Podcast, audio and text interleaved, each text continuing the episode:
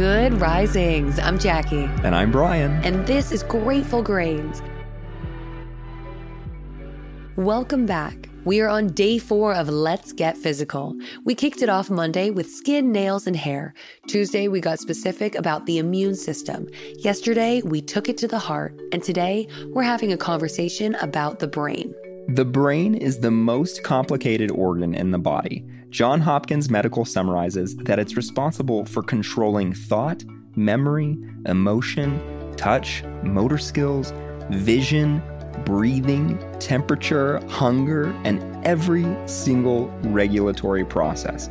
It weighs about three pounds in the average adult. It's about 60% fat, and the remaining 40% is a combination of water, protein, carbohydrates, and salts. It contains blood vessels and nerves, including neurons and glial cells. In the brain, gray matter refers to the darker outer portion, while white matter describes the lighter inner section underneath. In the spinal cord, this order is reversed. The white matter is on the outside and the gray matter sits within. Gray matter is primarily composed of neuron somas, the round central cell bodies, and the white matter is mostly made of axons, the long stems that connect the neurons together, wrapped in myelin a protective coating. The different composition of neuron parts is why the two appear as separate shades on certain scans. Gray matter is primarily responsible for processing and interpreting information, while white matter transmits that information to other parts of the nervous system. The brain sends and receives chemical and electrical signals throughout the body. Different signals control different processes, and your brain interprets each. Some make you feel tired, for example, while others make you feel pain. Some messages are kept within the brain, while others are relayed through the spine and across the body's vast network of nerves to distant extremities. To do this, the central nervous system relies on billions of neurons, which are basically nerve cells. The most basic division of the brain is the cerebrum, the cerebellum, and the brainstem. The cerebral cortex is the shell, so to speak, of the cerebrum.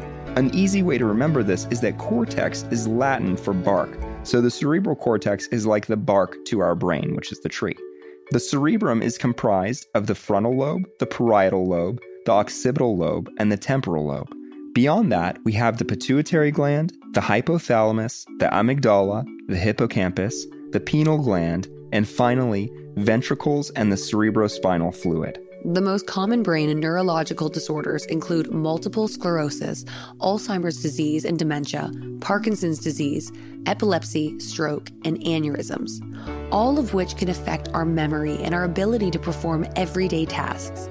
These disorders can be the result of physical injuries, genetics, infections, environmental influences, lifestyle related causes, and nutrition related causes. What we want to discuss today are those things we have control over those habits we can maintain in order to give ourselves the best shot at a long life as free of neurological decline as possible.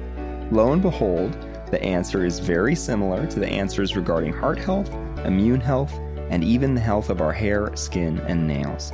It's eating healthy, getting active daily, it's maintaining a healthy weight, it's managing stress, and it's only drinking in moderation if you must drink. And of course, quitting smoking, and avoiding secondhand smoke at all costs. Modern health practitioners are beginning to call Alzheimer's disease type 3 diabetes due to its categorical similarities to other forms of diabetes. There's a lot of cutting edge science saying that Alzheimer's is an entirely preventable disease and it has a lot to do with diet.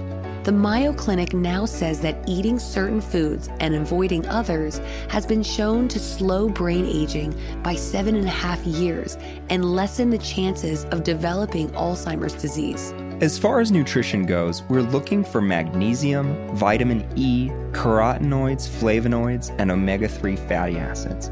The Mayo Clinic suggests eating at least one serving of vegetables per day minimum.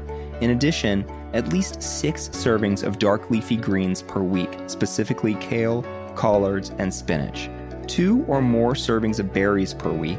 Look specifically for berries high in flavonoids like strawberries and blueberries. Two handfuls of dry roasted or raw nuts per week. Walnuts and pumpkin seeds are great. Cook with extra virgin olive oil and make fish a part of your weekly diet. Additionally, have yourself some dark chocolate, flaxseed oil, eggs, legumes, and turmeric, or more specifically, curcumin with black pepper. Something we want to call to focus today is loneliness. Loneliness is well known for its association with all kinds of degenerative diseases, including cognitive decline. Community and purpose are directly connected with longevity. Beyond health and nutrition, one of the very best things we can do for ourselves is to actively engage in our community, to seek out companionship, friendship, invest in other people for every good reason in the book. But if nothing else, for our own well being. And remember, new experiences are literally exercises for our brains. Love, gratitude, kindness, openness, mindfulness.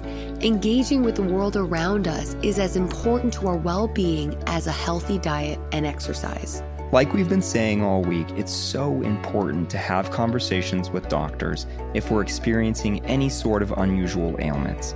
When it comes to neurological issues, we want to keep an eye out for physical issues like headaches, blurry vision, fatigue, changes in behavior, numbness in the legs or arms, changes in coordination or balance, weakness, slurred speech, or tremors. It's a good idea to have a thorough conversation with a holistic practitioner specifically about what lifestyle changes we might employ to better our chances of avoiding disease across the board.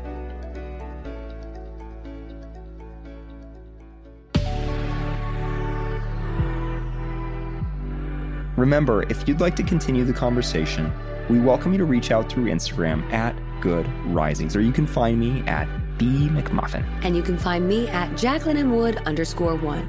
Come back again tomorrow for the final day in our week, Let's Get Physical. Until then, remember, a better tomorrow starts with today. We have some exciting news. You can now search more than 700 Good Risings episodes on the new Fathom FM app, the podcast player from the future. Go to fathom.fm slash good risings and ask questions to hear answers directly from the Good Risings podcast. Good Risings is presented by Cavalry Audio.